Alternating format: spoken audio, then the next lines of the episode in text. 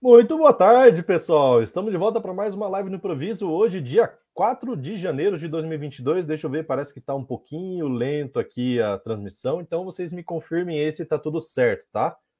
Deixa eu ver, eu estou fazendo a transmissão para outro lugar agora, tá? Uh, não, acho que está tudo legal. Pelo que eu estou vendo aqui, já estabilizou. Tava meio devagarzinho, mas tudo bem. então é isso aí, pessoal. Deixa eu ver aqui, ó. Para quem não conhece, a live no improviso é uma live onde eu respondo perguntas e respostas de vocês e a live de improviso de hoje é um pouco diferente, porque além do lugar que eu estou fazendo transmissão em um lugar diferente, não tem aquele fundo de musiquinha e tudo, é um lugar onde me permite compartilhar a tela, inclusive me permite trazer outras pessoas para cá também para poder participar e compartilhar a sua própria tela, certo? Então fica mais fácil de poder ajudar com problemas mais complexos, de repente ver algum algum, sei lá, algum script, alguma coisa assim que está com algum tipo de problema, certo? Então, fica mais fácil de dar orientação dessa forma. Eu não sei se esse padrão de live vai seguir dessa forma, mas quem tiver perguntas, pode mandar no chat, que eu estou olhando aqui o chat do Facebook e do YouTube, tá? Na tela ao mesmo tempo. Então fiquem à vontade para poder mandar. Olha só, inclusive o que é legal que dá para fazer aqui é o seguinte: olha só, o André, oh, boa tarde, Santa Fé do Sul, São Paulo. Isso ele está falando lá pelo Facebook, fica aparecendo na tela, assim, né? Bem legal. Então deixa eu ver outra aqui, ó. O Noni falou: opa, beleza? Aí também o Gerson falou: opa, beleza. Então sejam todos bem-vindos aí. Quem quiser mandar mensagem, fique à vontade, que daí eu vou conseguir colocar tudo na tela aqui sem problema nenhum. Aparece até meu nome para quem não sabe, né? e hoje, hoje, especificamente hoje, nós teríamos um convidado aqui que é o Emílio, tá? O Emílio ele tem, não sei se vocês estão acompanhando na comunidade do Face, ele já postou várias coisas lá no Facebook, já tem um tempo já que ele faz parte, né? É, sei lá, vamos dizer aí uns três meses, dois meses por aí, que, que ele já tem postado várias coisas no, dentro do Facebook, é, para poder. É, para a gente poder é, sanar as dúvidas dele, né? Porque ele vem de outro banco de dados, acho que ele veio do MySQL e está tendo bastante dificuldade, inclusive um dos posts que mais que mais rendeu comentários, alcance dele, dele inclusive, foi falando que ele já estava prestes a desistir do Firebird. E e assim, com tanto problema que ele estava tendo, eu falei, cara, vem para cá, vamos fazer essa live aqui, é, par vamos participar, né? Que daí eu te trago aqui, a gente faz essa live aqui e aí vamos participar. Então, não sei se o Emílio está assistindo, se você tiver, dá um salve aí para a gente poder te incluir aqui na, na live, tá? Lá no Facebook eu tinha comentado com ele dele me mandar um, uma mensagem no Telegram hoje de manhã para que eu passasse para ele o link de participação dessa sala mas ele não me mandou nada, então eu não sei se ele vai participar. mas, de qualquer forma, a live do improviso é isso mesmo, é tudo improvisado, qualquer coisa, vocês mandem a, a, as perguntas de vocês aí, fica à vontade, tá? Então, olha só, o Noni já falou assim, que chique esse negócio, é, tá, tá legal, tá bem legal o negócio aqui. O de Acaso Calçados, olha aí, Boa tarde, Edson. Boa tarde, seja bem-vindo. Vamos lá, o Bruno também, ó. Boa tarde, Edson. Feliz ano novo. Feliz ano novo, pessoal. Feliz ano novo para todos vocês. Boa tarde, seja bem-vindo também. Então, é isso aí, 2022 começando. Já quero começar já com novos conteúdos. Já comecei até com espinha na cara, porque comi muito chocolate esse final de ano aí. Imagina na Páscoa, né? Mas é isso aí. Então, quem tiver pergunta para fazer, manda aí e já vamos tentar responder aí o máximo possível, beleza? Inclusive, Aproveita, na verdade, o Emílio até agora não respondeu nada, então eu acredito que ele não vai participar hoje mesmo, né? A prioridade era para atender ele, para resolver os problemas dele, mas imagino que os problemas dele já estão todos resolvidos, né? É, então, quem tiver problema para ser resolvido aí e de repente quiser participar aqui da sala, fica à vontade para entrar, tá? A gente divide a tela aqui, coloca eu e mais uma pessoa aqui, a gente conversa, compartilha a tela, vê o, vê o problema acontecendo, resolve, quiser dica de, de melhoria de performance, essa é a hora, hein? Aqui fica legal porque a gente consegue avaliar tudo. Fica bem, bem interessante, beleza? Então, deixa eu fazer o seguinte, olha só.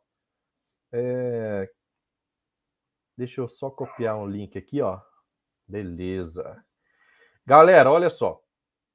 É... O que, que acontece? Eu estou numa plataforma que se chama StreamYard, certo? A StreamYard é muito utilizada por muita gente que faz transmissão ao vivo aí, inclusive a última transmissão que foi com o Alexei Koviazin da IB Surgeon foi através do StreamYard, certo? Então, é, funciona super tranquilo aqui. Ó, outra aqui do mensagem do Ivandro falou: opa, bo, é, boa tarde, boa tarde, seja bem-vindo. É, então, assim, existe possibilidade de fazer, de ter participação aqui dentro. Então, o que, que acontece? No StreamYard, ele abre seu vídeo e sua e seu microfone, né? Caso você queira, né? Então, se você quiser participar aqui com vídeo e áudio, fica mais legal porque fica mais interativo, beleza? Senão eu vou achar que eu estou falando no telefone. beleza? Aí o Ivandro falou assim, ó. Que, então, quem quiser participar daqui, agora, agora, ao vivo mesmo, fica à vontade, só fala assim, opa, eu quero. Aí eu vou, já vou mandar o link aqui para vocês, para que vocês consigam entrar aqui na sala, tá? Então, deixa, não, deixa eu mandar agora aqui já, né? Ctrl V. Entre e participe comigo agora. Vamos lá. Beleza. Então, quem quiser participar aqui, ó, o Emílio não veio, então acho que ele não vai vir mesmo. Então, quem quiser participar, é só clicar nesse link aí, ó, do Entre e Participe Agora, que daí você vai aparecer aqui na sala de espera para mim, e aí eu adiciono você, certo? Então, basta colocar seu nome, não precisa ter nada instalado, tá? Só clicar no link e já, já vai aparecer aqui para vocês. Deixa eu só fixar esse comentário aqui. Daí, deixa eu ver aqui, ó. É, enquanto isso, eu vou, vou, vou, lendo aqui os comentários, né? O Ivan falou assim: aproveitando já para tirar uma dúvida bem rosa, bem rasa. Vamos lá, fica à vontade. Deixa eu ver aqui, ó. O Marcos falou: opa, opa, seja bem-vindo. Ivandro falou assim: ó, existe a possibilidade de usar algo do tipo is not between? É, dá para você. Hum, is not between. É, dá, dá sim. Só que não é bem desse jeito que você vai utilizar. Porque olha só, se você colocar assim, é, where campo 1 between, vamos por data, né? Where data between 1 de 1 de 2021 and é, 31 de 1 de 2021. Né? A gente já mudou para 2022 agora, né? então, assim, o que, que, você vai ter que fazer? Você vai ter que circundar essa condição. Então, você vai estar lá, o end, abre parênteses, coloca sua condição, fecha parênteses. Between essa data que você quer que não esteja. E na frente do parênteses, antes do parênteses, você coloca o um not, certo? Você faz a negação dessa, dela. Então, se ele retornar true, porque está dentro daquele período, você faz o inverso dele com um not e ele vai inverter, certo? Então, você tem como fazer assim. Boa pergunta, essa eu quase me pegou, hein? Desprevenido, de calça curta. Essa fui eu que postei, então quem quiser participar, beleza. Aí o Gerson falou: opa, eu quero. Então, Gerson, é só clicar nesse link aí, ele vai te pedir para fazer o teste da câmera, do, do seu microfone. Estando tudo certo, só confirma aí que daí você vai aparecer aqui para mim. Assim que você aparecer, eu já te coloco na tela aqui, beleza? Então fica à vontade aí. O Felipe, salve Messi, chegamos, isso aí, isso aí, show de bola. Então o pessoal tá todo animado aí, tô achando legal isso daí, que o pessoal já tá todo é, 2022 já está acelerado. Vamos lá, temos, deixa eu ver, 14 pessoas simultâneas assistindo, incluindo Facebook e YouTube, né? Isso é legal também, porque ele me traz aqui 15 agora, né? Me traz o contador aqui certinho. O Ivandro já agradeceu aí, então tá tudo certo, já respondido. Bruno falou assim: ó, Edson, já usou ZBD? Até então eu não conhecia, fui saber dessa ferramenta há poucos dias. Cara, eu já ouvi falar, já vi escrito em algum lugar, mas não sei para que serve, tá? Não faço ideia para que serve. É, se quiser me, me dar uma introdução aí do, do para que serve essa ferramenta, de repente eu te digo se existe algum parecido que já é utilizado para Firebird, por exemplo, tá? Então fica à vontade aí. Aí o Diego falou assim: boa tarde, boa tarde, seja bem-vindo. Feliz ano novo a todos. Feliz ano novo também para você, cara. Dúvida, falou assim: ó, imagem dentro do banco, apenas o caminho da imagem, qual é, o melhor, qual é a melhor opção? Então vamos lá. É, imagem dentro do banco, eu particularmente prefiro deixar dentro do banco mesmo, tá? Sem ser caminho, deixar, deixar o, o binário mesmo.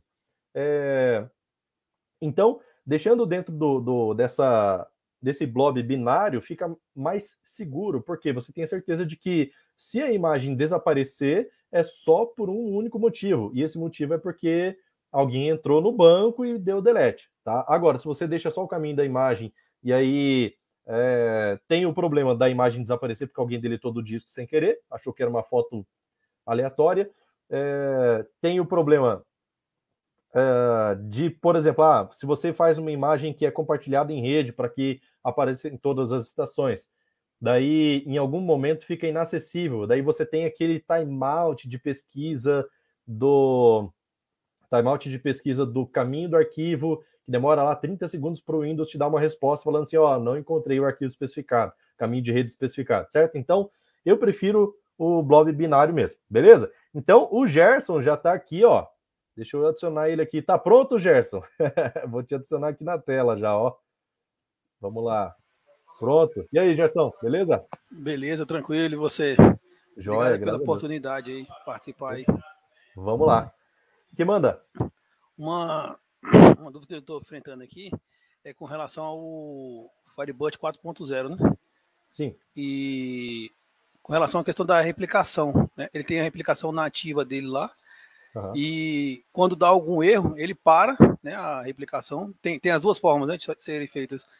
Queria uma dica sua aí, uma forma mais simples e mais fácil de corrigir o erro e dar continuidade a, a aquela replicação que está acontecendo lá, né?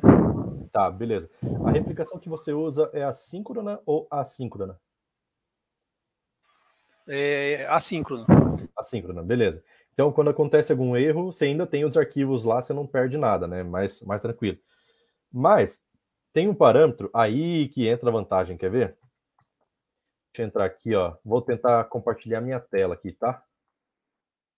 Então, deixa eu ver aqui. Compartilhar. Tela.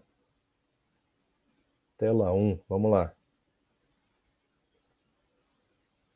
Beleza, agora minha tela está sendo compartilhada. Então, lá, em C Program Files, é, deixa eu pegar aqui Firebird 4.0, a gente tem o replication.conf. Não sei se está bom para ver aí pelo tamanho da tela, tá? Acho que eu vou compartilhar a janela, vai ficar mais fácil.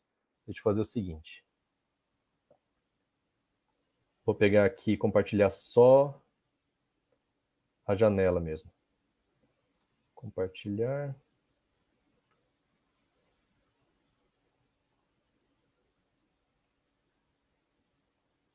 Que daí eu pego a janela, eu consigo aumentar a fonte só dele, né? Fica mais fácil. Aí, agora tá só o Notepad++ mesmo. Posso aumentar a fonte dele aqui sem problema, fica melhor para todo mundo enxergar. Né? Não sei se o pessoal está assistindo pelo celular, mas vamos lá. Então aqui, ó, no replication.conf tem o... Deixa eu lembrar agora. Acho que é on error. Uma coisa assim, ó. Isso. Disable on error. Por padrão, ele é true. Tá vendo? Então, por padrão aqui, ele vem como true. O que, que vai acontecer? Qualquer erro que acontecer na replicação, ele vai parar a replicação na mesma hora. Assim, se você trocar isso daqui para false, nesse caso, você pega esse parâmetro e joga lá para baixo dentro do, da sua configuração, certo? Então, nesse... É, deixa eu só ver aqui. Acho que seu, seu microfone está mudo. Foi você que mutou ou fui eu? Foi, fui eu, para... Ah, tá. Beleza. Não ficar atrapalhando muito aí. Não, tranquilo. É, então, assim, aqui, colocando esse parâmetro ali do disable on error, igual a false, o que, que vai acontecer? Se o erro não for crítico, ele vai continuar a replicação, só que ele vai mostrar lá no log que houve algum erro. Então, aí você precisa ter é, sempre um monitoramento de erro aí para não ter problema disso, né? De não perder nada. Então, tem como tem como você usar esse parâmetro aqui, né? Acho que fica bom assim. Isso não, é, eu percebi que tinha esse parâmetro aí, aí é, eu entrei lá no arquivo que ele gera lá, né, na, na nas pastas. Uhum. Mas sim, como é que seria a forma mais fácil de eu corrigir, né, um, um erro que deu para não vir outros erros é, depois, né, daquele erro ali que iam depender dele. Se eu fiz uma inserção de um, de um registro, uhum. aí ele é primário key, ele é chave estrangeira de outro para outra tabela, né? Aí quando ah, for inserir na outra, vai ficar dando erro todo mundo que depender daquele cara ali vai ficar vai dando erro. Erro é, cascata, né? Eu teria que corrigir ele de alguma forma, né? Eu saber, ah, foi na hora de inserir um, um cliente ou um usuário que deu o problema e o, quem que é o cara para poder jogar na outra lá, né? Alguma, alguma, coisa assim, né? Não sei se teria como fazer isso. Né? É, é, provavelmente no log de erro lá, ele vai te dizer certinho qual que é o, o a chave que está dando problema, né? Que você tentou replicar e deu algum problema lá. Só que assim, esse tipo de problema, vamos supor, é, agora falando mais de forma específica, né? Vamos supor, se ele não conseguiu dar o um insert em um registro na, no banco de destino, por algum motivo, provavelmente é porque a PK já existe. Ou de repente tem alguma unique lá que ele não está permitindo. Mas aí quer dizer que o banco de dados já não está sincronizado certinho. Então, assim, é, talvez seja o caso de você refazer uma cópia para garantir, refaz uma cópia do, do zero dessa, dessa base, né? E restarta a replicação, tá? Eu não, eu, a não ser que você consiga identificar qual é exatamente o erro que está acontecendo pelo log, né? Inclusive tem como colocar, tem mais parâmetro aqui que tem como você expandir a quantidade de erros que vai é, que vai ser exibido, né? Só que daí tem que tomar cuidado porque o arquivo de log fica bem bem extenso. Deixa eu ver aqui, log erros. Então ele vai vai listar report errors false, report esse aqui é para a parte de cliente. Então, se eu não me engano, tem algum parâmetro aqui que eu lembro de ter visto por aqui. Daí a gente consegue deixar erro mais detalhado, né?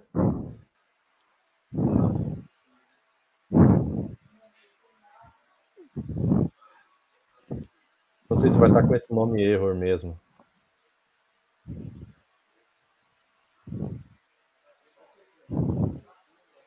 Ó. Deixa eu ver aqui.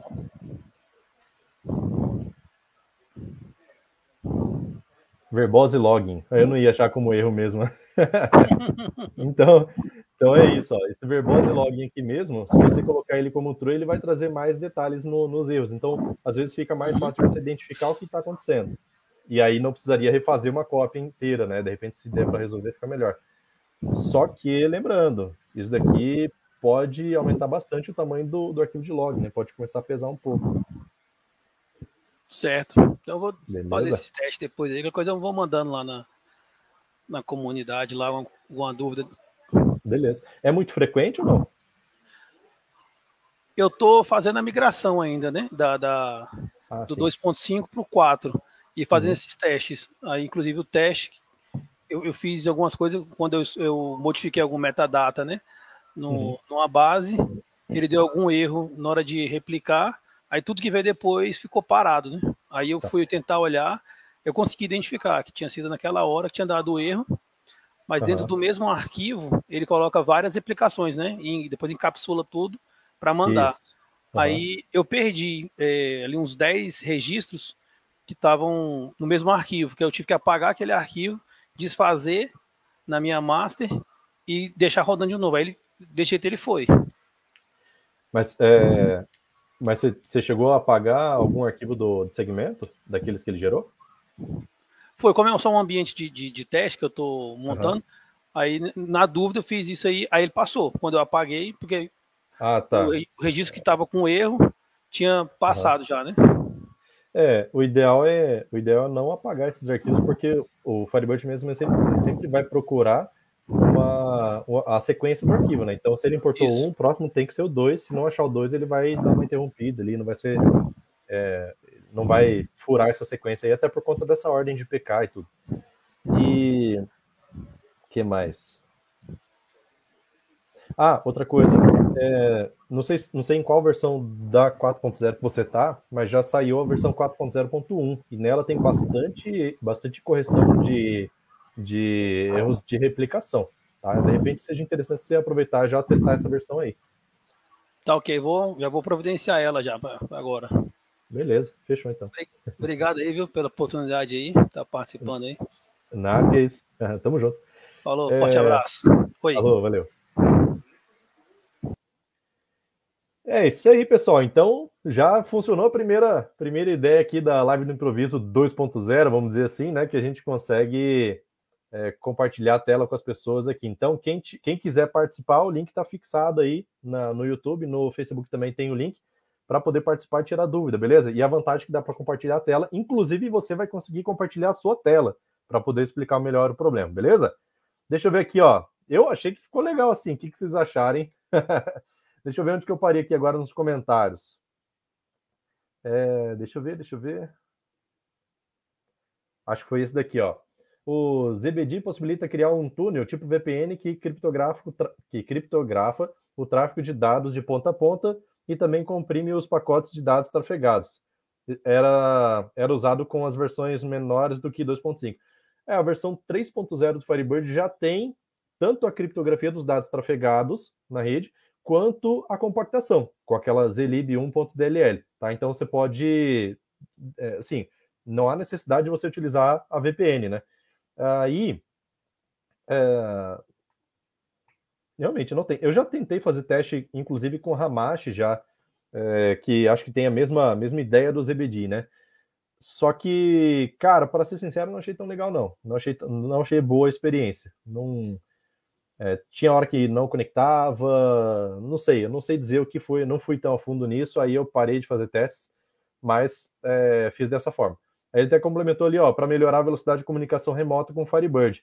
Firebird 3.0 melhorou bastante já a comunicação remota, com implementações de melhoria em interpretação de campo blob, varchar que está do tipo nulo, alguma coisa assim. Então melhorou. É... Aí, com essas, essas. Aí tem até uma palestra já antiga do, do Carlos Cantu, que foi feita logo quando saiu o Firebird 3.0, falava sobre testes de. esses testes com a criptografia e compactação do tráfego de dados é, de nuvem para local e local para nuvem. E aí, assim, quando você precisa trafegar muitos dados pela rede, pela internet, aí beleza, faz diferença. Agora, quando é pouquinha coisa, um select simples de, de retorno de poucos registros, alguma coisa assim, daí acaba que não compensa você utilizar isso. Porque, assim, a, o tempo que ele leva para encriptar e compactar os dados que vão ser trafegados acaba que não compensa a velocidade que ganha por, por estar trafegando dados menores. Então, quando você tem um pacote muito maior de dados, aí vale a pena você ativar essa, essa compressão, certo? Então, deixa eu ver aqui, ó. O Paulo falou assim, ó, tem como usar variável em comando select igual TSQL? É... No caso do Firebird, o TSQL, TSQL é abreviação de Transact SQL, né, que é o SQL padrão, assim. No caso do Firebird é conhecido como DSQL, que é Dynamic SQL. É, mas vamos lá. Criação de variável, você consegue usar é, a variável de contexto, que você pode definir qualquer uma variável de contexto e pode recuperar o valor. E ela tem dois escopos. Tem é, o escopo de transação e o escopo de sessão, de conexão. Então, assim, quem cria a variável de contexto é a única pessoa que vai ter acesso a essa variável. Daí você vai ter acesso durante um período de tempo específico. Por exemplo, por transação, ou seja, comitou ou cancelou a transação. Essas variáveis que você criou nesse momento já vão ser removidas da memória, certo? Ou é, em escopo de conexão. Então, enquanto você estiver conectado, você vai ter acesso a essas variáveis. Outras pessoas não, outras conexões não. Essas são as variáveis de contexto que você manipula através das funções rdb cifrão setContext e rdb cifrão getContext. Set para setar a variável e o valor dela, get para poder recuperar o valor dessa variável. Tá? Você pode utilizar e essas variáveis você pode utilizar de qualquer forma dentro do seu select. Mas não é tão dinâmico, não é tão interessante assim, porque fica meio confuso você utilizar isso mas dá para usar? Dá. Vamos supor, o cara acabou de se conectar e aí você quer fazer uma, um filtro de select, por exemplo, é, de contas a receber que foi aquele usuário que está logado no momento que, que inseriu, certo? Então, assim, tem vários contas a receber, vários usuários diferentes estão insert nesse contas a receber, e aí, quando, quando você quer fazer um select nessa nessa tabela você quer restringir só aqueles que você mesmo, que aquele próprio usuário inseriu, certo? Não mais, não de outras pessoas. Tem gente que não utiliza usuário de banco de dados, utiliza sempre ou SysDBA ou um usuário administrador, só que todo mundo conecta com o mesmo usuário, então você não tem como distinguir. Mas tem gente que também, por usar dessa forma, consegue fazer a consegue fazer a, a, criação dessas variáveis de contexto no momento que abre uma conexão. Abriu a conexão, quem que é o usuário de sistema que está acessando? O usuário do banco, vamos supor que seja o admin, mas o de sistema, ah, é o fulano. Então, adiciona o fulano uma variável de contexto chamada user, certo? Então, e você define o nome da variável. Então, toda vez que você for fazer um select, você pode recuperar o valor dessa variável user que está dentro dessas dessas variáveis de contexto, certo? Então você recupera com a getContext, buscando o valor da variável user, e aí faz o filtro no seu select. Tem como fazer. Não fica tão elegante, mas se você quer procurar uma coisa que é melhor, que fica mais fácil de dar manutenção, que é mais fácil de ter entendimento disso, inclusive para depuração fica mais fácil, aí é muito mais vantajoso você utilizar, se você quiser só fazer um select sem criar uma procedure, um, um, uma trigger, alguma coisa assim, né? no caso trigger você não vai fazer um select, mas é, você não quer fazer uma procedure selecionável, porque você não quer deixar gravado esse select, é só um select momentâneo, você pode utilizar o execute block. O execute block ele tem todas as vantagens que uma procedure tem, com uma outra vantagem de que você não precisa compilar esse código e deixar gravado. Você abre o execute block, escreve todo o seu código lá dentro, código em PSQL, inclusive, certo? Pode, ser, pode incluir SQL, select lá normal. É, e pode fazer declaração de variáveis de todos os tipos, pode fazer atribuição de valores, pode fazer estrutura condicional, pode fazer. Cara, aí a sua, sua criatividade é o limite. Né? Você vai, vai longe com PSQL. E o Execute Block é extremamente poderoso para isso. Você consegue, além de, de manipular dados, você consegue retornar dados a partir de um ou vários selects, certo? Então, ou através de nenhum select. Você consegue, por exemplo, criar variáveis, criar uma fórmula de cálculo de preço, por exemplo, onde você passa parâmetros de custo, custo, imposto, enfim, qualquer outra coisa, e ele faz o cálculo lá dentro e te retorna o preço fechado, certo? Já com margem de lucro, sem precisar fazer select nenhum, certo? Então você consegue fazer tudo isso com Execute Block que interpreta PSQL, certo? PSQL e SQL comum, que seria o TSQL. Beleza? Mas tem como fazer sem problema nenhum. Fica bem mais agradável, tá? Eu sugiro você dar uma olhada na parte de Execute Block agradável assim aos olhos, né, de você ver, da manutenção, tudo, porque as funções setContext e get e setContext e getContext, elas são boas, são muito boas. Só que visualmente não fica tão legal assim de você trabalhar com elas. Beleza? Aí o Adriano até falou assim, ó, o ZBD, o Adriano, para quem não sabe, o Adriano Seja bem-vindo, Adriano. Adriano é o único desenvolvedor brasileiro que trabalha lá no pessoal do Firebird, lá na Rússia. Então, cara, seja bem-vindo aí. É, caso, caso as pessoas não conheçam, pô, fico feliz demais de você estar participando aí. E ele até comentou ali ó, sobre o ZBD, falou assim: ó, não deve ser mais necessário nas versões mais novas, né, mais novas, pois é possível ativar a compressão da conexão direto no Firebird. Isso aí, lá no firebird.conf. Show de bola. Aí, ó, resposta de peso. Silvia falou assim: ó, que top, pena que estou fora, fora, não tenho como acompanhar, mas é, mais tarde assisto. Show de bola. Lembrando que essa live aqui, mais para frente, ela vai se transformar em podcast também, certo? Então ela vai lá para o Deezer, vai para o Spotify e outras plataformas para que você possa escutar ela sem precisar ficar olhando para a tela, né? Tem muita coisa que dá para aprender aqui só de escutar mesmo. Lincoln falou assim: eita, eita, mestre, só você mesmo para ajudar. Parabéns, sucesso sempre. Valeu, show de bola. Bruno falou assim, ó. O Ramash tem alguns problemas mesmo. Eu também não gosto dele. Prefiro o Radmin VPN. Aí, ó. Então não foi só eu. Menos mal. Lindomar falou assim: boa tarde a todos. Boa tarde, seja bem-vindo. Ficou top esse formato. Parabéns, Edson. Agora a galera vai ter que andar com o cabelo e barba na régua. É bem por aí. Quem quiser aparecer aqui vai ter que dar o trato, hein? Não pode aparecer pelado, senão dá problema. Vamos lá, o Laertes falou assim: Edson, é, essa não é dúvida. Fiz, fiz um PSQL para atualizar saldos de contas contábeis. Saldo de contas contábeis no meu sistema que demorava um, um, um minuto e quinze. É isso, um minuto e quinze e fez em oito segundos. Olha aí, cara. Realmente, cara, a vantagem de utilizar PSQL é, não é simplesmente a organização de código. Lógico, organização é importante, muito importante, principalmente para você ganhar tempo na hora que você for dar manutenção lá no futuro.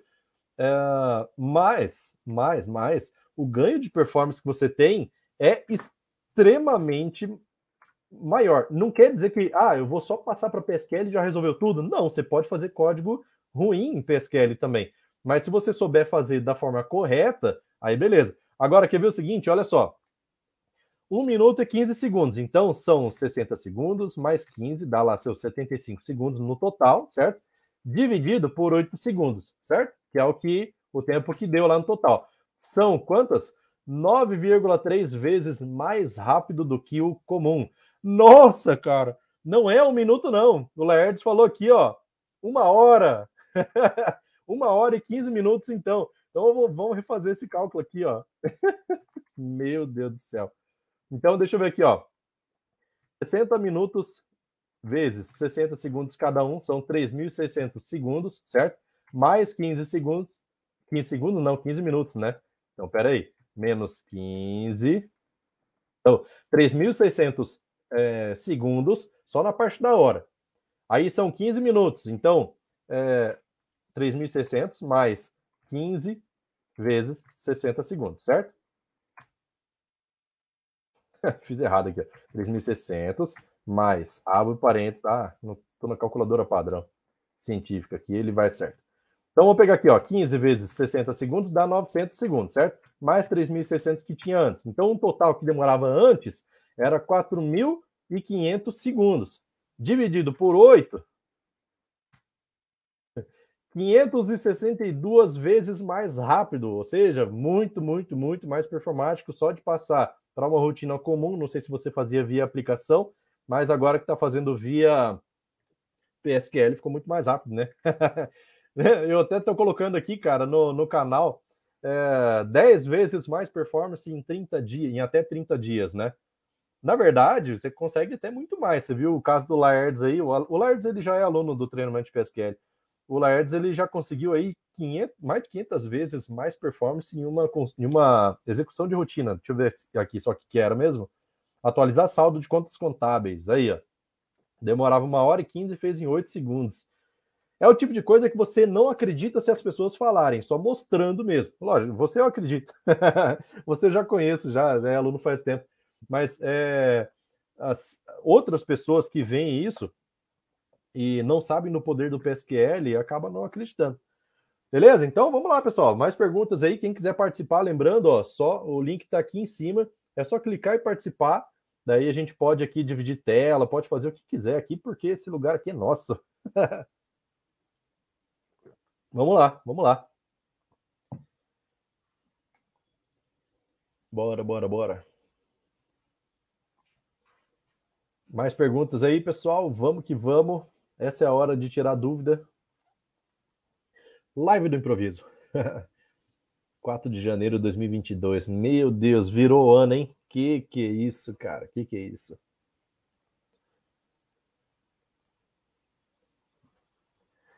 Já utilizaram é, o IN? Cláusula IN?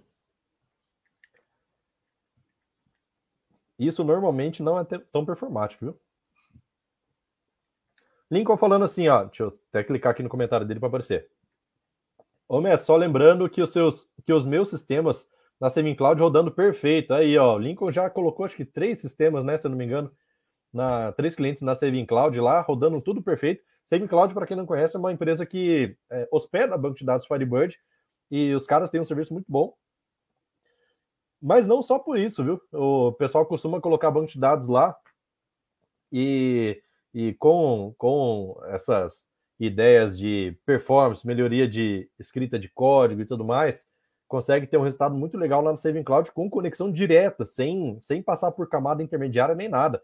Então faz a conexão do direto da aplicação ao banco de dados via nuvem e vai tranquilo, tranquilo, tranquilo.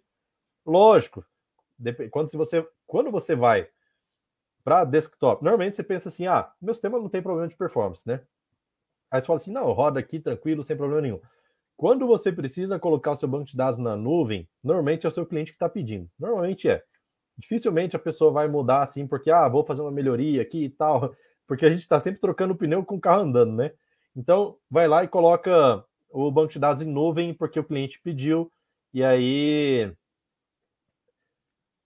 Aí você começa a perceber o tanto de falha de performance que tem o seu sistema. Por quê? Porque toda toda falha, de, toda, toda consulta que você for fazer, se ela tem algum gargalo de performance, você vai notar esse gargalo muito, muito, muito mais fácil por conta da latência da rede, certo? Então faz total diferença. É até interessante, olha só, as pessoas que trabalham com Firebird em nuvem você pode ter certeza que se ela botar o banco de dados local, vai funcionar bala, bala, bala. Né? Porque a pessoa já faz os, as consultas todas aprimoradas e tudo mais. No caso do, do banco de dados que sai do local para ir para a nuvem, passa por, normalmente, tá? Normalmente passa por vários detalhezinhos que precisa ajustar para poder melhorar a performance, certo? Então, é, dá um pouco de trabalho. A gente tem caso aqui no canal do Joel, por exemplo. Joel, ele sempre está participando do canal já faz bastante tempo já. Ele colocou o banco de dados dele na nuvem, passou vários perrengues para poder melhorar, porque ele viu o tanto de coisa que tinha que podia melhorar. E foi melhorando, melhorando, melhorando, até que hoje em dia o sistema está bem melhor já, certo? Então, é um cliente piloto que está disposto a falar assim, ó, cara, você quer ter, ter seu sistema em nuvem? Então, essa é a hora de, de é, testar, certo? Então, faz esses testes. Qual que é a vantagem? Pô, vantagem de portabilidade. O cara pode viajar e acessar o sistema dele sem precisar estar na região local. Essa já é a primeira. Ah, o cara quer ter relatórios, independente de se ele está na loja ou não. Relatório de venda, quero saber. Vou viajar, vou passar uma semana fora, quero acompanhar aqui o resultado da minha empresa. Então você consegue fazer isso através de banco de dados em nuvem, certo? Tem bastante vantagem aí. Beleza? Vamos lá. Aí o Adriano falou assim: aqueles meus bugs de performance, corrente date, etc., que você descobriu já estão corrigidos no snapshot da versão 4. Cara, show de bola, olha que maravilha. Foi um vídeo recente, foi de ontem, um vídeo, vídeo que saiu ontem. Era detalhe de corrente date. Pô, eu vou ter que excluir o vídeo então, né?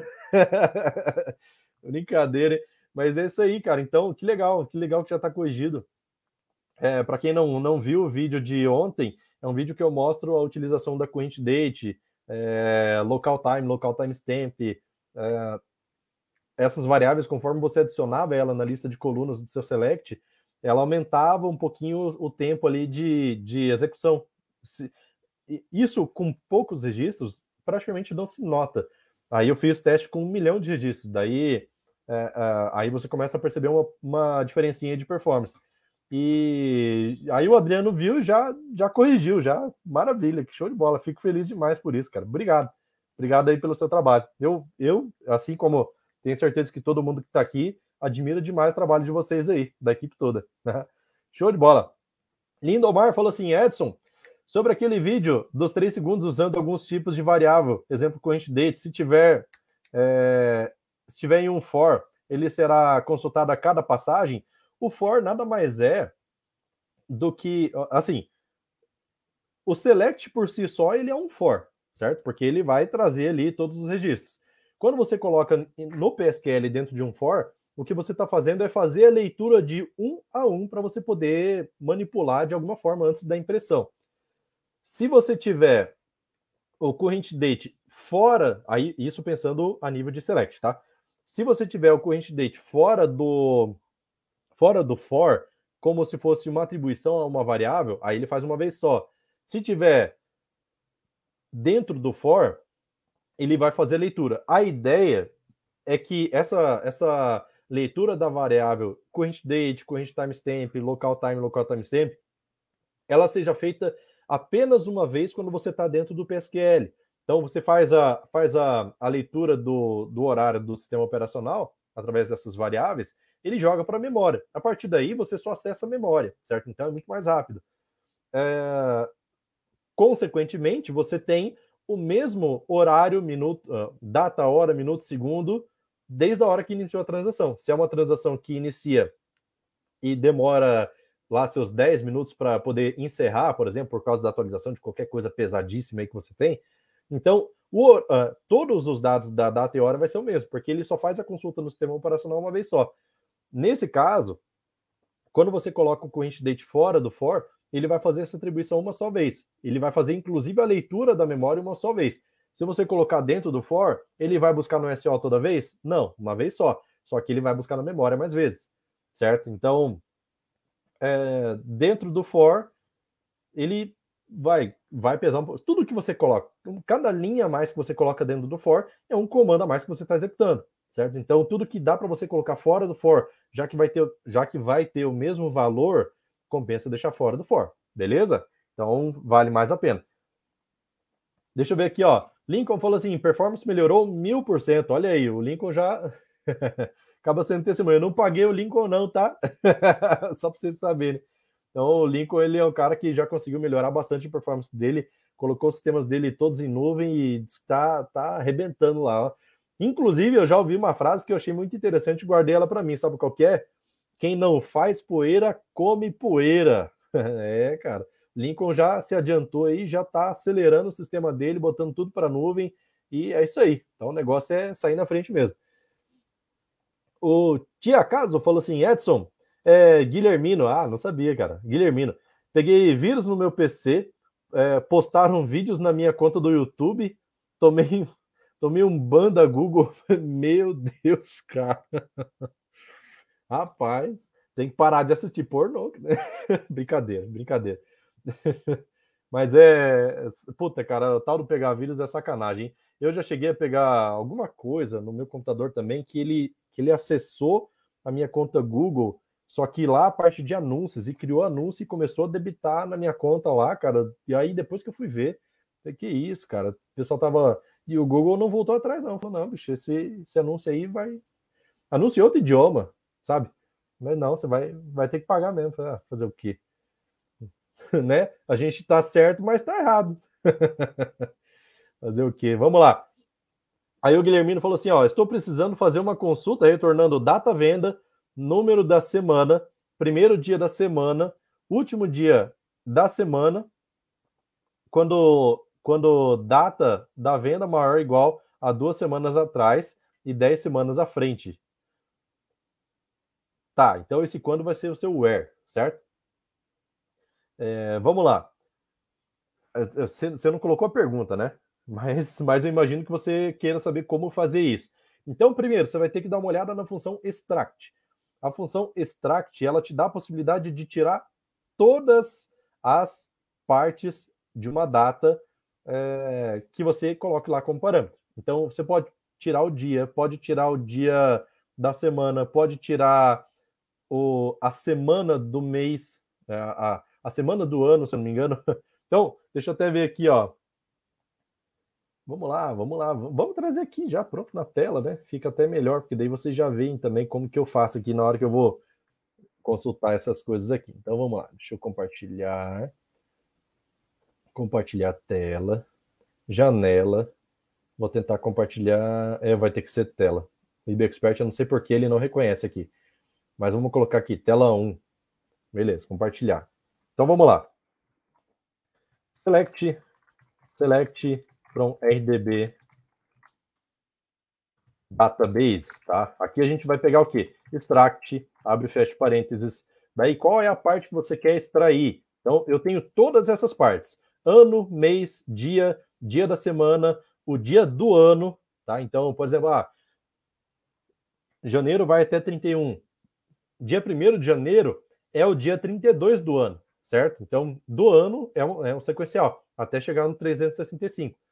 A hora, minuto, segundo, milissegundo, a, a hora do fuso horário e o minuto do fuso horário, tá? Então, por exemplo, quer tirar o dia, digita aqui, day from, e aí coloco qual é a data que eu quero tirar. Current, underline, date, certo? Faltou o N aqui, ó, current date, beleza. Daí aqui eu estou tirando o dia, F9, e a gente tem aqui ó, o dia 4, certo? Que é o dia de hoje. Ah, eu quero tirar o dia da semana. Vamos dar um Ctrl D aqui para repetir, colocar assim dia, semana.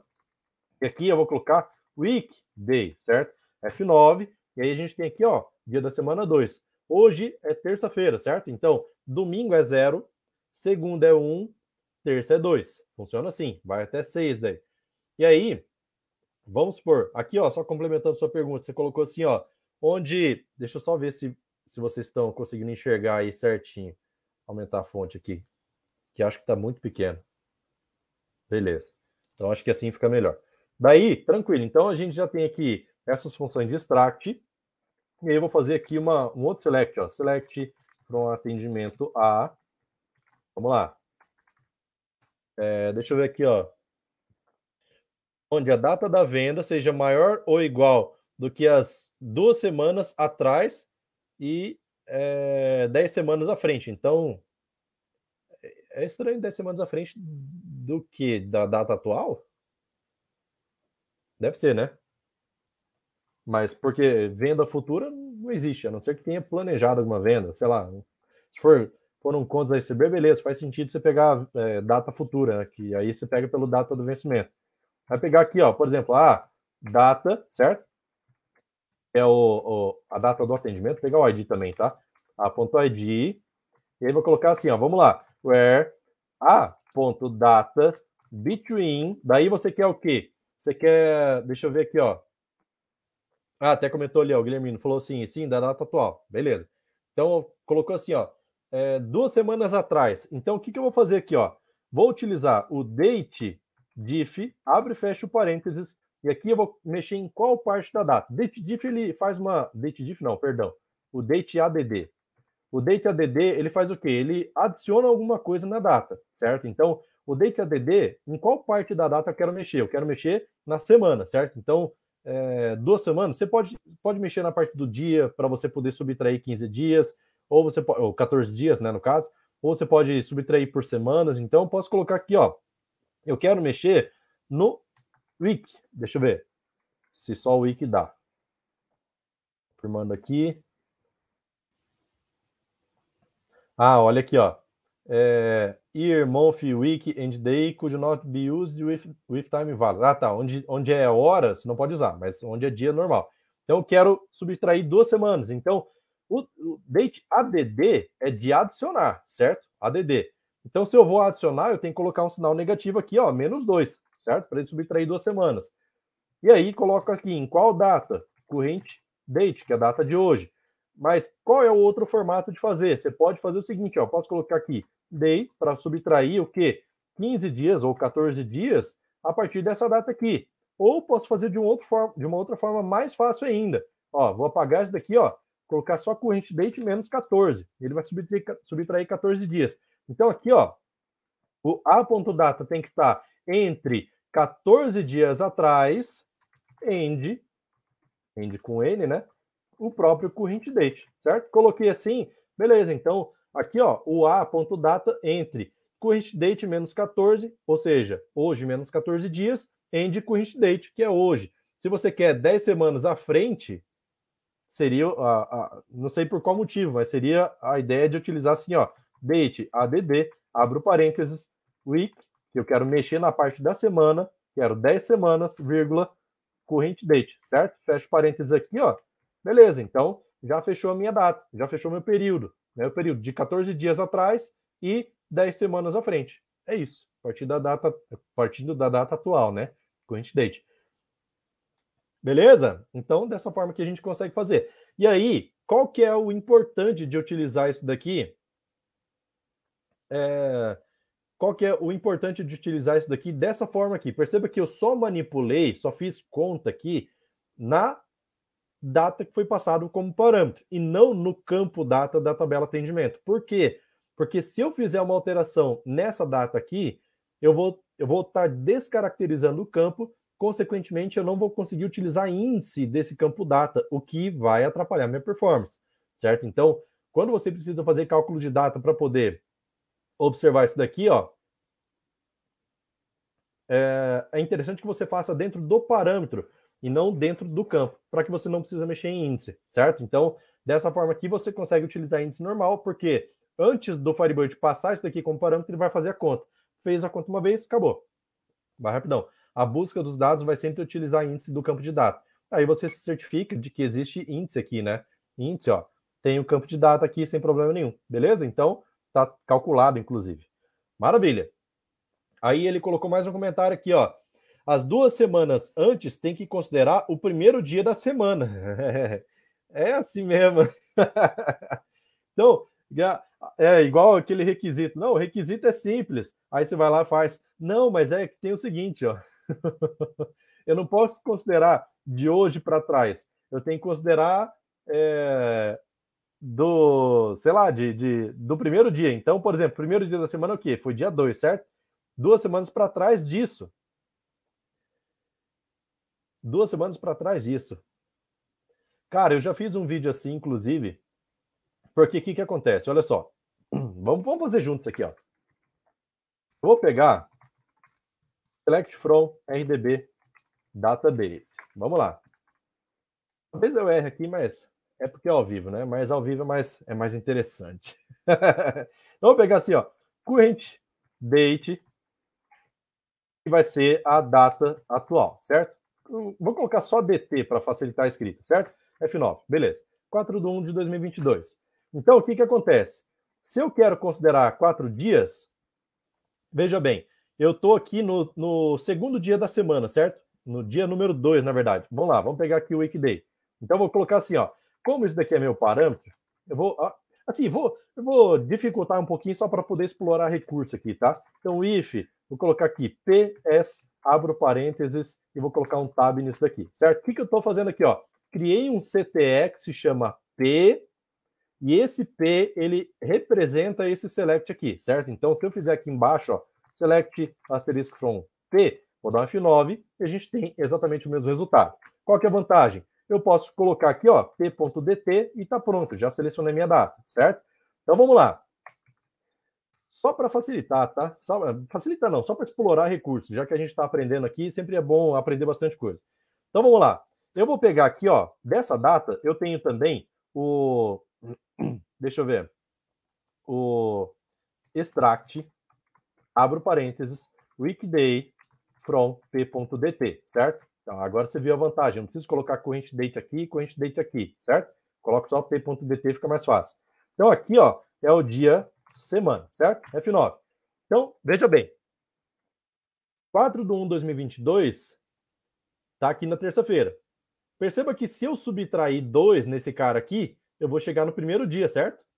Então, subtrair 1, subtrair 2. Eu vou chegar no dia 2, que é o primeiro dia da semana, certo? Então, vamos lá. Vamos fazer isso daqui, ó. Vou colocar assim, ó que o PDT é o normal, PDT é um partido, né? P.DT menos esse extract aqui, certo? Isso daqui vai ser o primeiro dia, certo? F9. Beleza, então perceba que a gente já consegue chegar no primeiro dia da semana.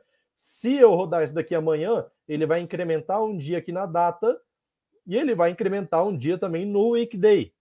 Consequentemente, ele também vai chegar no dia 2 do 1. Beleza, cheguei no primeiro dia da semana. Agora, basta subtrair 14 dias. F9, beleza. Então a gente já tem aqui, ó, que vai valer a partir do dia 19 do 12. Vamos lá. 19 do 12, conta um.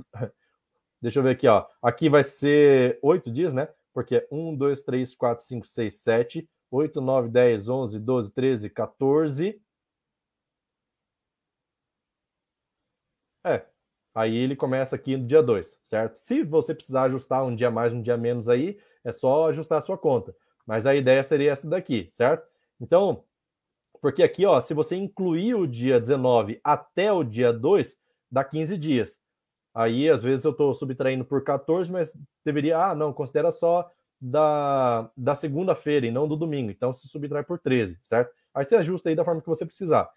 Mas aí, Dessa forma aqui, a gente já consegue fazer sem problema nenhum. Então, vamos voltar aqui no, no histórico, para a gente poder. Deixa eu só copiar esse cara aqui, certo? É o PDT, né? Copiar tudo. Vamos vir aqui no histórico. Aí vamos pegar aqui, ó, o select que a gente tinha feito lá na nossa. Ué, cara, cadê? A tabela atendimento. Sumiu. Sumiu, a gente faz de novo então. Não tem problema não. Aqui não tem essa, a gente faz de novo. Select from é, atendimento a where a.data between. Daí você falou que aquela primeira data, né? Current date. Vou colar, vou colar essa parte aqui, ó, porque na verdade aqui a gente vai fazer assim, ó. Né? Esse current date ele vai entrar aqui no lugar de PDT. Current date copio e coloco aqui também, certo? Então, colo aqui, beleza. Então, esse aqui é o primeiro dia, end, coloquei between, né? Coloca a data inicial. Date ADD, week, 10, current date, certo? Current date. Beleza, então aqui, ó, tô pegando duas semanas atrás, considerando o primeiro dia dessa semana. E aqui estou considerando as 10 próximas semanas. Aí é só selecionar a lista de campos que você precisa, certo? F9, beleza. No meu caso, não tem nenhuma, nenhum registro nesse período aqui. Tranquilo? Daí vamos lá. É... Ele comentou aqui, ó. Depois eu vou trabalhar esses dados no Power BI, preciso trabalhar com vendas por semana. Entendi. Então é isso, cara. O ideal, do, inclusive para Power BI, é você ter essas informações aí gravadas em é, ou uma procedure selecionável, para que você possa passar parâmetros, mas nesse caso aqui, que são parâmetros fixos, daí você pode sempre considerar. É, pode, pode até colocar uma view, certo? Porque você não precisa manipular os parâmetros que estão aqui dentro. A não ser que você tenha que manipular. Daí vai ter que ser. Seria melhor fazer em Procedure, tá? Fica mais performático. Beleza? Mais perguntas aí, pessoal? Essa é a hora, hein? Vou até remover minha tela aqui, beleza? Só Joe.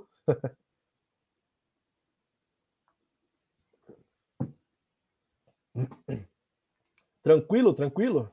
Bem facinho, né? Bem facinho. É só manipular as datas que vêm pelo parâmetro. Bora, bora, bora. Garganta tá meio ruim, cara. É, a garganta ficou meio esquisita aqui. Mas vamos que vamos. E aí, curtiram essa dica aí de manipulação de data? Espero que sim. Vamos lá. Aí o Guilhermino falou assim, ó, depois eu vou trabalhar esses dados do Power BI. Ah, tá, já tinha colocado essa, né? Aí ele colocou ali, beleza, obrigado, já tinha procurado na internet e não tinha, não tinha achado. Difícil achar isso daí. Bem difícil. Mas na, de qualquer forma, na, a live tá aqui para isso, para você poder ver esse tipo de, de, de coisa. Se fosse só para falar, talvez não fosse ficar tão claro, mas agora está gravado aqui o jeito de fazer. Você pode voltar à live depois, sem problema nenhum. E também tem a comunidade no Face, né? A comunidade no Face sempre ajuda bastante. Davidson falou: Fala, mestre. Opa, e aí, beleza? Sou novato aqui no grupo e é, e é a primeira vez em que participo da live de improviso. Estou iniciando no mundo da programação. Teria alguma dica para orientar, aumentar o conhecimento? Com certeza, com certeza. Deixa eu ver aqui, ó. É, eu vou te passar um vídeo específico que eu já fiz, inclusive sobre isso faz poucos dias. Não sei se você já viu, tá? É um vídeo recente. Deixa eu ver aqui, ó. O nome do vídeo é Quero aprender Firebird, por onde começo? Tá? Então, nesse vídeo eu já deixei todas as dicas dele, tá? Eu vou colar o link dele aqui. Quero aprender Firebird, por onde começo? Daí tem o link aqui certinho, tô mandando aqui no YouTube e no Facebook, tá? Para vocês verem aí. É... Cara, aí tem o caminho das pedras que você precisa seguir para poder começar a aprender Firebird, beleza? Então tem bastante assunto interessante já. Já foi postado muito vídeo no canal, só que falar para você, cara, tem gente que maratona. Tem gente que pega lá desde o primeiro, bota para tocar todos, aí o cara fica ninja também. Só que falar para você, é muita coisa. E aí, para quem precisa de um pouco de urgência, é mais difícil. Então, segue, o, segue a, as dicas que eu estou dando nesse, nesse vídeo, que vai ajudar bastante. Existe algum lugar onde posso estar tá fazendo teste para verificar o meu nível de conhecimento? Cara, ai, eu não sei se existe lá no site da Firebase. Eu lembro que foi disponibilizado há um tempo atrás. Só que assim, eu vou te dizer o seguinte: olha só. É, o, o site da Firebase é, eu acho que vai ter lá alguma coisa, não sei se ainda tem, né? Sobre possibilidade de você. É, de você fazer um teste de conhecimento, tá? Não sei se tem. Vou até colocar o link do site aqui. Mas eu, o que eu quero te dizer é o seguinte, ó. Eu não sei se tem ainda, tá? Eu sei que foi lançado, mas não sei se ainda está disponível. Aí você pode dar uma olhada lá. O site da Firebird é o do Carlos Cantu. Carlos Cantu, cara, ele, ele carregou o Firebird por muito tempo sozinho aqui no Brasil. Muito tempo mesmo. Sei lá, tá até hoje. São mais de 18 anos já trabalhando, é, dando suporte a Firebird aqui no Brasil. Então, o cara manja muito. Ele, ele é dono dessa comunidade de Firebase. Então, é, há pouco tempo atrás ele lançou um teste de conhecimento lá. Só que já vou te adiantar o seguinte, ó. Firebird, cara, é um banco muito fácil de se mexer. Muito fácil mesmo. Por quê? Porque ele segue um padrão ANSI SQL, o standard mesmo, sabe? É o padrãozão. Então, o,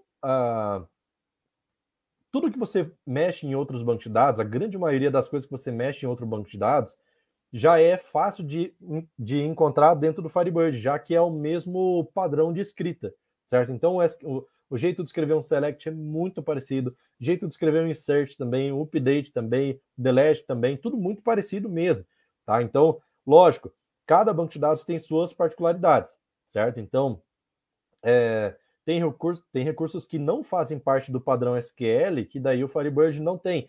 Em, em consequência, em, ali em contrapartida, né, na verdade, existem recursos que tem no Firebird que não tem em outros bancos. Então, é, procedure selecionável também é, é, um exemplo disso. Você faz um select em cima de uma procedure como se fosse uma tabela, passando parâmetro para ele, certo? Então tem é, é, é, bem fácil de aprender Firebird, de verdade. Você pode parecer muita coisa, mas conforme você vai pegando essas orientações aí que tem bastante aí no canal para você ir adquirindo conhecimento, você percebe que que a coisa flui fácil, sabe? Então, assim, é, tem comunidade no Facebook também, do MQFS, que você pode acessar, tirar dúvidas à vontade lá. Tem, tem mais de 3.200 pessoas lá que ajudam sempre bastante. Então, fica à vontade para poder é, participar lá, tá? Então, vamos lá. O Jefferson falou assim: Edson, Firebird 3.0.8 tem uma opção de compatibilidade em relação é, do Firebird 2.5.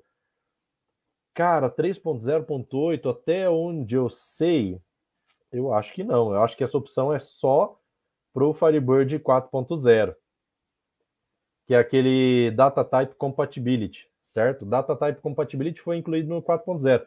Não sei se tem já no 3.0.8. Eu não cheguei, eu acho que eu não cheguei a instalar aqui, cara. Deixa eu ver. A versão do meu 3.0. Firebird 307. Eu não cheguei a instalar 308 para ver. Mas até então, se tiver, o nome do parâmetro é Data Type Compatibility. Se tiver. É... Se não tiver, aí é só no 4.0 mesmo, tá? Então vamos lá. Endomar falou assim, ó. Que dica da hora é essa das datas? Você só encontra aqui no MQFS. É, show de bola. Então, realmente, cara, mexer nos parâmetros de data, nos parâmetros e não no campo, melhora demais a performance, tá? Se você for mexer no seu campo de data, você pode ter certeza que você vai ter alguma piora aí na performance do seu, seu banco de dados, beleza? E o Davidson falou ali, ó, maravilha, muito obrigado pelas dicas, show de bola. Então, pessoal, olha só, são 14 horas e 2 minutos de Brasília. É... Não sei se mais alguém tem alguma pergunta aí. Se tiver, já manda, que daí eu já encerro aqui em seguida. Garganta tá ruim hoje. Isso é de pegar sereno. Pega sereno, fala, não, tá frio, mas eu aguento. Aí, aí dá nisso. Beleza? Vamos que vamos, vamos que vamos. Esperar mais dois minutinhos aí.